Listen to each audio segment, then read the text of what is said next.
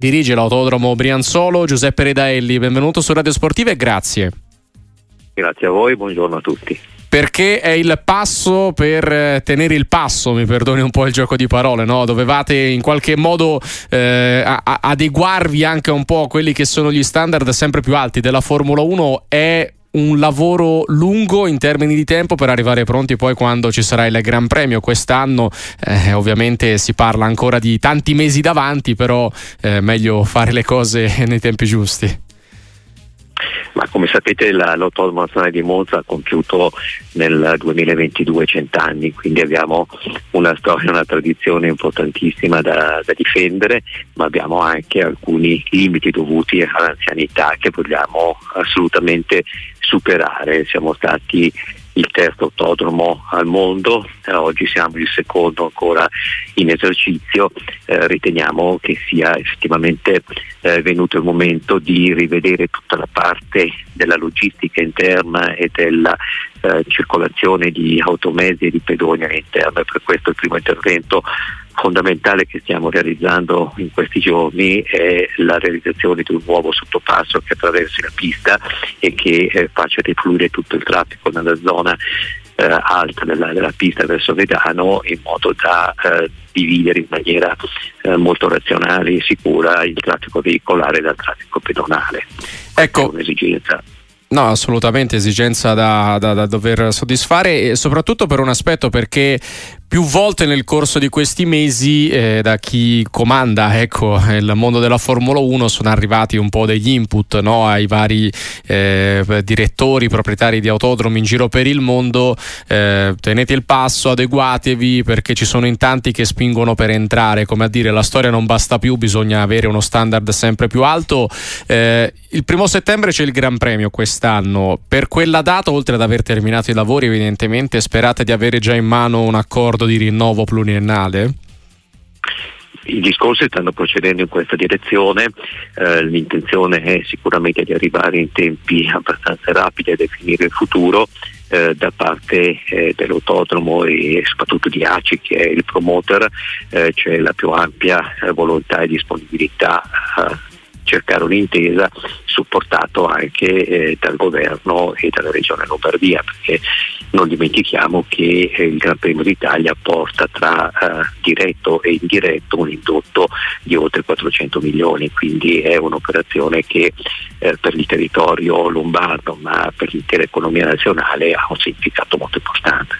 Giustamente poco fa, direttore Redaelli ricordava il fatto che Monza è un circuito antichissimo e sono pochi altri quelli in questo momento in calendario della Formula 1 ad avere una storia così di lungo corso, così eh, nel corso degli anni, dei decenni essere diventato quello che si dice no, un circuito storico eh, che poi si fa fatica anche a togliere dal calendario. Eh, avete però il timore voi, ma penso anche a Spa in Belgio, magari Suzuka in Giappone, insomma tutti questi circuiti che da tantissimi anni sono protagonisti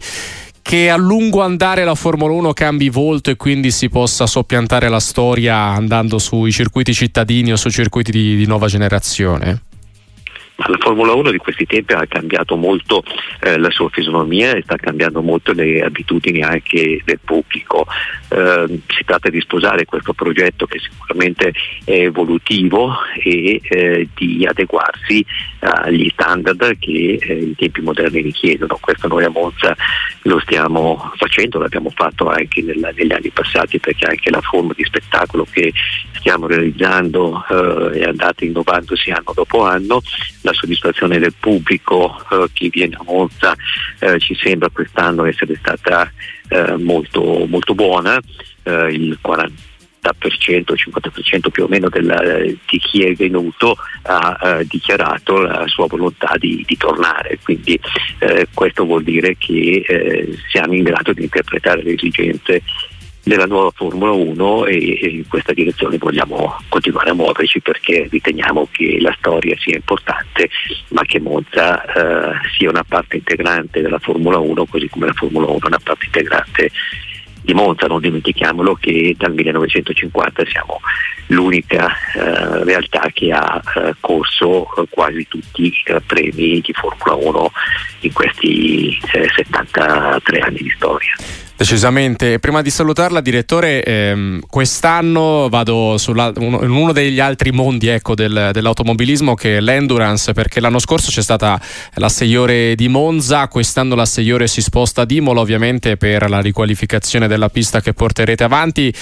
dal 2025 l'obiettivo è di tornare eh, insomma, ad essere la tappa italiana del mondiale endurance oppure se do- temeti in questo caso mi verrebbe da dire la concorrenza interna se dovesse andare bene ad Imola allora forse è un discorso tutto in divenire.